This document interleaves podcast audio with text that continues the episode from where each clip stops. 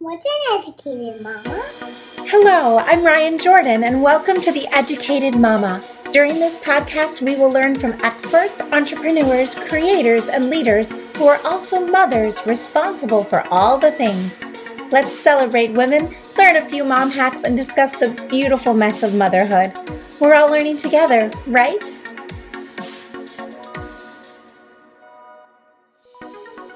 Today's guest is Rachel Neill. Rachel is an entrepreneur from Wisconsin, and she's also the mother of five with a baby on the way. In 2017, Rachel launched her first company, leaving her comfortable gig and regular paycheck. She is currently the founder of Shenanigan and Kids. She started Carex Consulting Group, Talent Bandit, and she works as an executive at Nordic Consulting. Company culture is Rachel's jam, and she's proud to be an entrepreneur, connector, and a dog lover. Let's meet our guest. Hi, Rachel so good to be here. Thank you for inviting me. Yes, I'm so excited to meet another entrepreneur from Wisconsin. Although we didn't know each other before, we got connected, and it's really excited to explore what your life is like being a mother of five with one on the way, and also being the founder of multiple companies. So I want to dive right in and, and just ask the most obvious question for me in my background of childcare is Rachel, how do you do it all with five children and one on the way? I know it seems like a lot, right? Um, I I one want to make sure people know in our household we believe in 50-50. So my husband is a very active participant in the child care and rearing, but we couldn't have done it without having nannies and au pairs. And that's why I mentioned I was so excited to see your background because it's such an essential service to provide families and at least for for myself has allowed me the opportunity to have a really fulfilling career um, in addition to raising my kids. You know i always say with that little extra helping hand us women we women can have it all right? Because yes. we can't do it alone.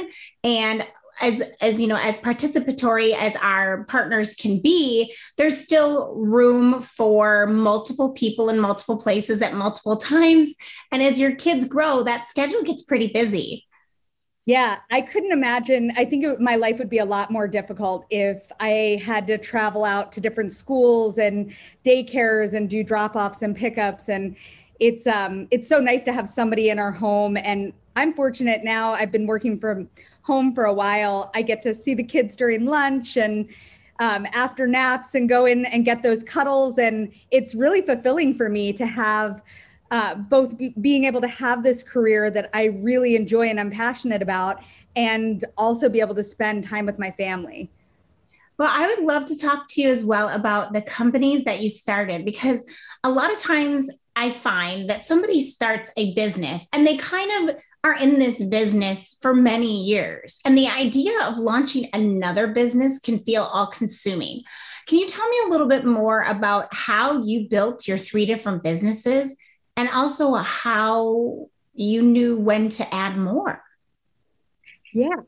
So I um I really fell in love with the startup space when I was working with Nordic Consulting. I came on early and really had this great opportunity where we scaled from about 10 people to 900 and had taken on private equity money and I saw just the trajectory and the opportunity. And so it was really really fun wearing multiple hats. I really enjoyed that. And as we got bigger and became more corporate, my roles changed a bit and I thought wow, I really miss being like in the details, in the weeds, and making something happen. And that's when I had the idea for Carex. I think that there, I saw an opportunity in the market. I talked to a couple people, um, realized I was going to be able to raise a funding round, and decided that I was going to go for it. And for me, having the funding was so important because it did allow me to take some bit of the risk off the table. So I was able to pull enough of a salary, not what I was making uh, current, you know, currently in that in my role with Nordic, but enough to not have to worry about how I was going to pay my bills. And I think that was really key. And it was so fun growing Carex and building a team and seeing seeing these ideas come to fruition. And then while we were at Carex during the pandemic, we actually got the idea for Talent Bandit. And we were looking how is the pandemic going to impact different businesses and our business? And how can we turn lemons into lemonade? And so with with that company we were able to leverage some of the capital that we had at carex and bring on a couple new people and really work on this technical solution. And then while doing um, while doing that there's in and the difference between I think Carex and Talent Bandit is Talent Bandit had a lot of technical build, um, so our engineering team could do that. And I was home with my five kids and thought, oh my gosh, I've got to keep them away from screens. I've got to keep them entertained. We can't go out. And had the idea for Shenanigan Kids, and it just was serendipitous that my friend Chris Ropey uh, was at Land's End as an exec as an executive, um, had been laid off because of the pandemic impacting retail, and we teamed up and together had the right resources to bring the Figgy and Shenanigan kids to life.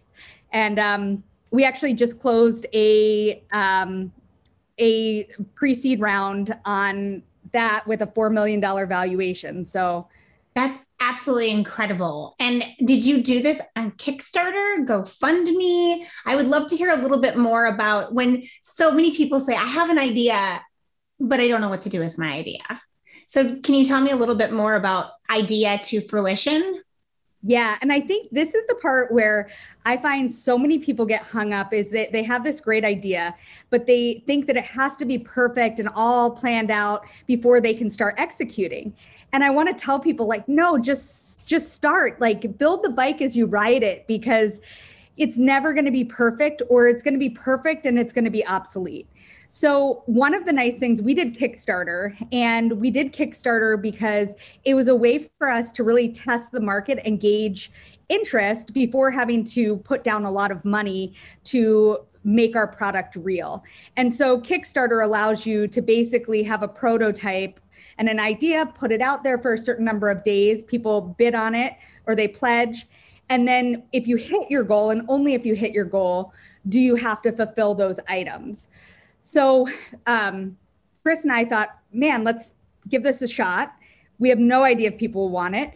And then in eight minutes, we had sold $40,000 worth of figgies and we closed our campaign um, at over 200,000. Um, and it was important because we did it completely organically. So we didn't hire any of these firms out there to like promote our product and our Kickstarter wow, that is some great connections, maybe a little luck and a lot of hard work. Yeah. There's a lot more work than I thought.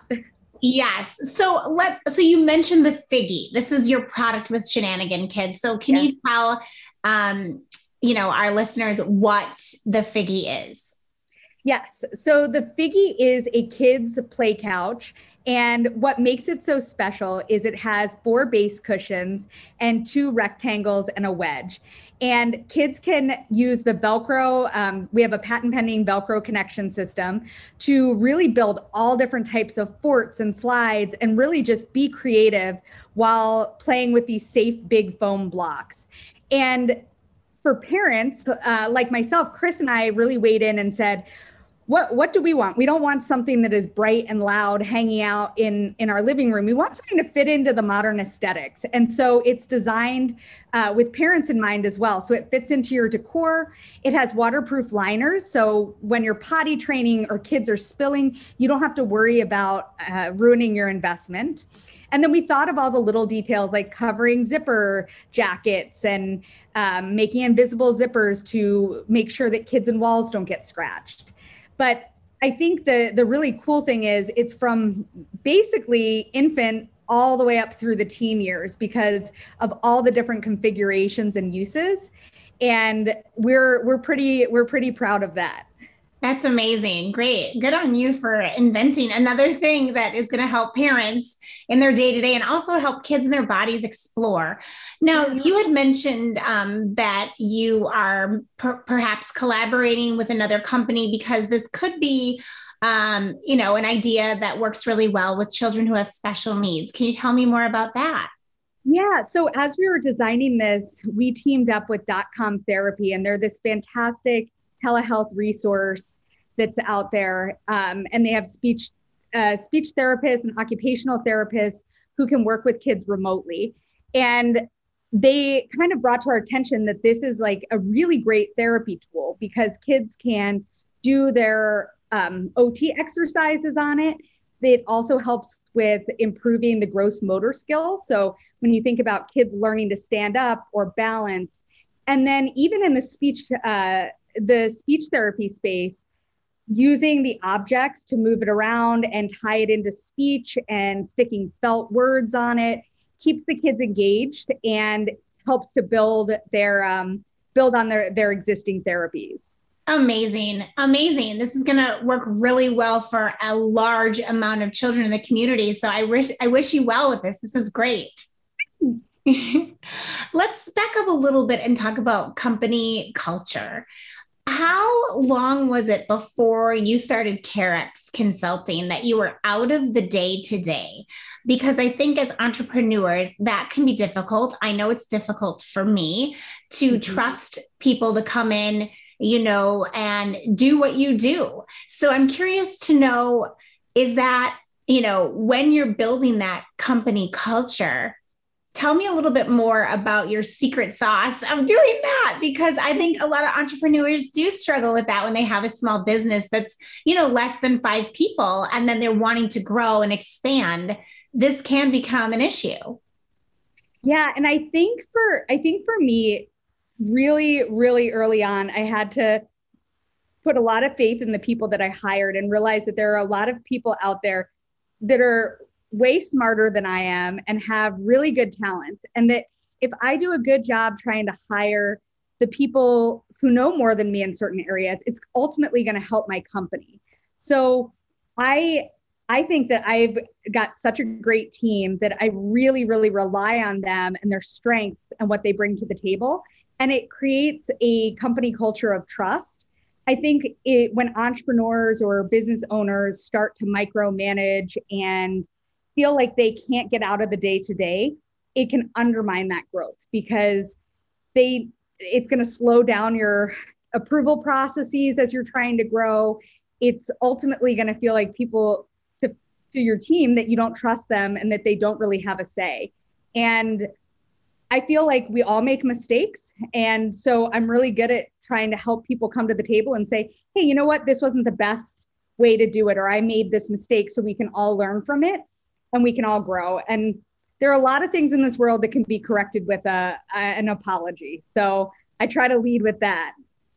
That's great advice. You know, it's that fine line of trusting someone. You know, it's it's hard to get past that 90 days and really trust someone. You know, it's like you hold their hand and then you let them go and then you can see in the first couple months if this is going to be a company fit or not. And it really truly is about hiring the right people. You know, a long time ago, I got that advice you should hire your weaknesses.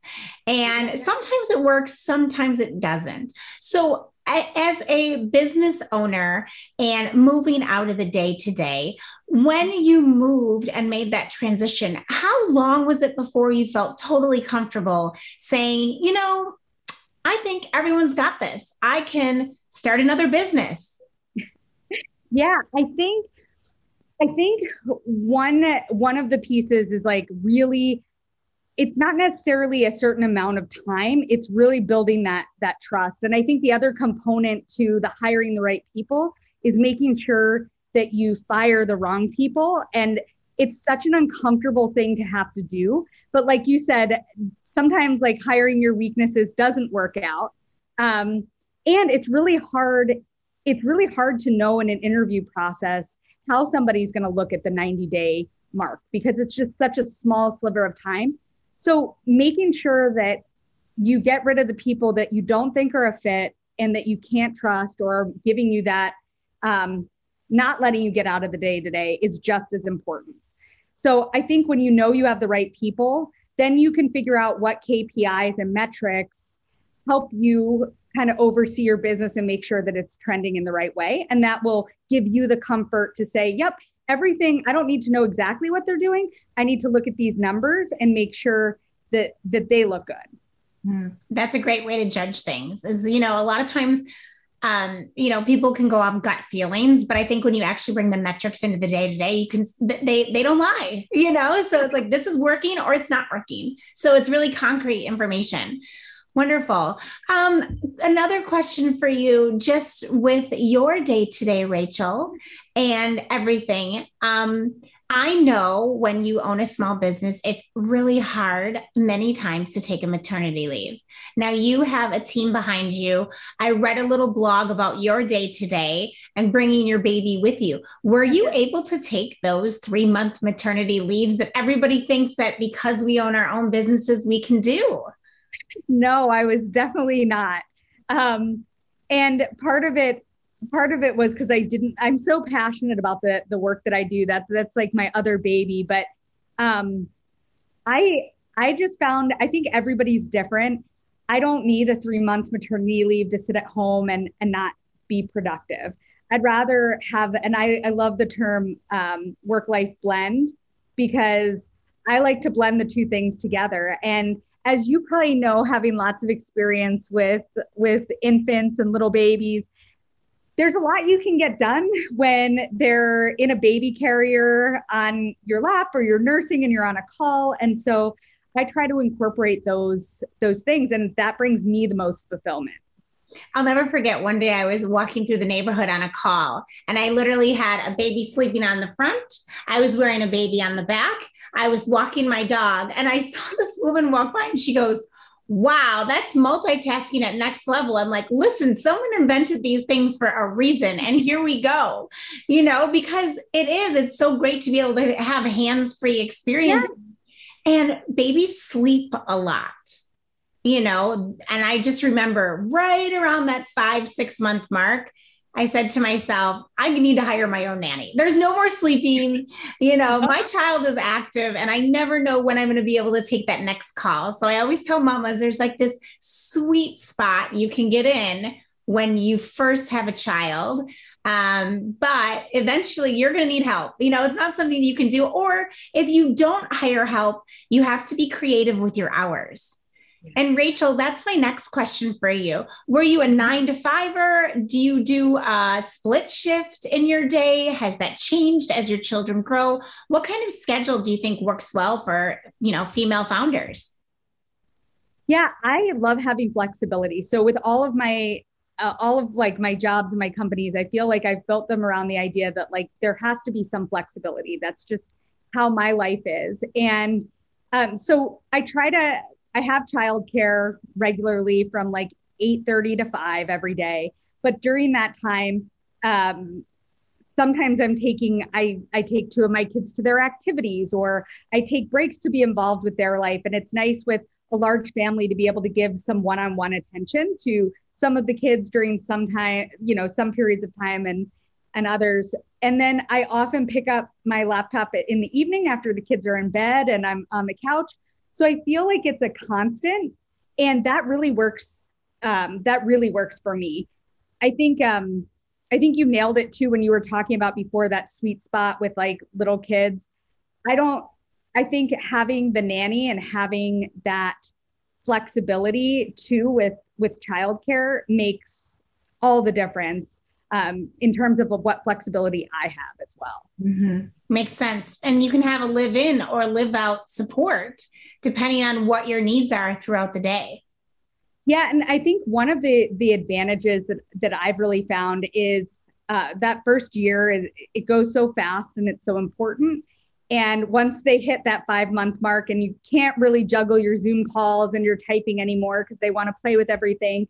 Um, but for me, I nursed all my kids. My nanny could always bring the baby in to still nurse. And so it was awesome. It eliminated the need for me to pump and do all this other stuff. And I didn't get to mi- have to miss out on that bonding.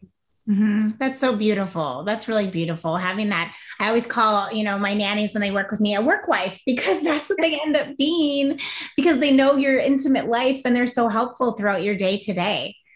Um, yeah. Rachel, what has been the most surprising part for you being an entrepreneur? I think, and this might be particular to me, but I, I've talked to a lot of entrepreneurs and I and maybe you can relate. I think there's really high highs and really low lows, and they often go like this. And it's been amazing how quickly or easy it is to like forget the big wins. Like big win happens, you're like, this is awesome. Then you're like on to the next thing.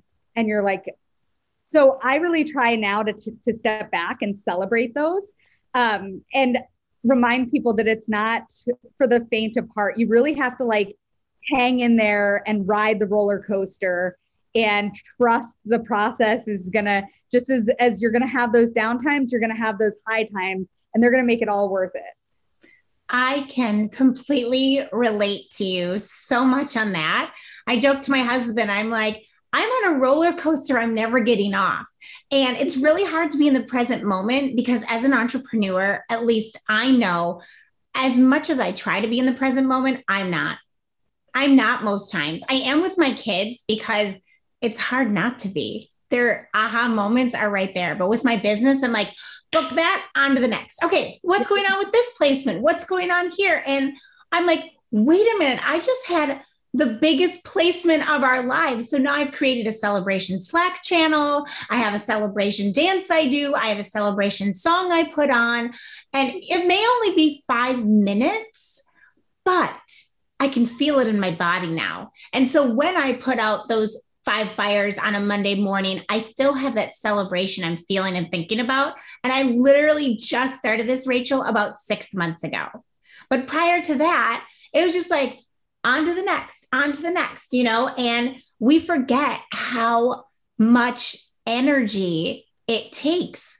You know, you can be beat down more than you're celebrating sometimes just because your business is constantly evolving and and there's newness and we grow from those things. So what has been the most challenging part for you? I think the most challenging part has been accepting like the things that I can't control, like people's reactions or people in general. And I'm sure that that's very applicable to the nanny, the nanny business. I know on the Carex side of things, you know, we can't control what people people do. And so you as the owner want or the entrepreneur want things to go just smoothly and perfectly and that always to be a good experience for the people interacting with you and there's just some things that um, that are out of your control and you're just going to have to figure out ways to ways to deal with them and ways to move past them and really focus on like how you how you react and handle each situation uh, but i think that those are definitely the most challenging for me I agree. It's mindset. I tell my team all the time we cannot control people's actions, we can only control our reactions. And the reality is, I mean, you take any industry and drop a pandemic in the middle of it, especially with you know placements you're like wow now i could potentially place a some, somebody in your home that could kill your whole family. Okay great. You know like it's terrifying. Or you can look at it as listen we have the proper protocol in place to prevent that and you can come up with your own safety protocols. But for a moment there it was it was, you know, I mean, it felt like the world was on fire. It really did for a good chunk of time. And there's still a lot of fear out there. So I think, you know, just trying to operate from a place of consistency and integrity. And then people are going to show up however they're going to show up around you. And you can't control that. 110% agree. And I, I love everything that you just said. Yeah. Well, I think you are an absolute superstar, Rachel. I am excited for your growth. I'm excited for, um, and that could be many things with your company, with your family. Is there anything else you'd like to share today with us? No, just that uh, I have so much respect for all the female entrepreneurs out there, and I'm always willing to touch base with people if they have questions. So um, they can usually find me on LinkedIn or Instagram, and I'm always happy to chat. Thanks so much for listening today. I hope you enjoyed this week's episode and you had some great aha moments. I am so passionate about empowering women and I can't thank you enough for your support. If you know an inspiring mama or you are an inspiring mama, send them our way. Be sure to tune in every Wednesday and please like, follow, and subscribe to The Educated Mama. Write a review, leave us a comment, share this podcast with your friends. I'm Ryan Jordan, founder and CEO of Educated Nannies. You got this, mama.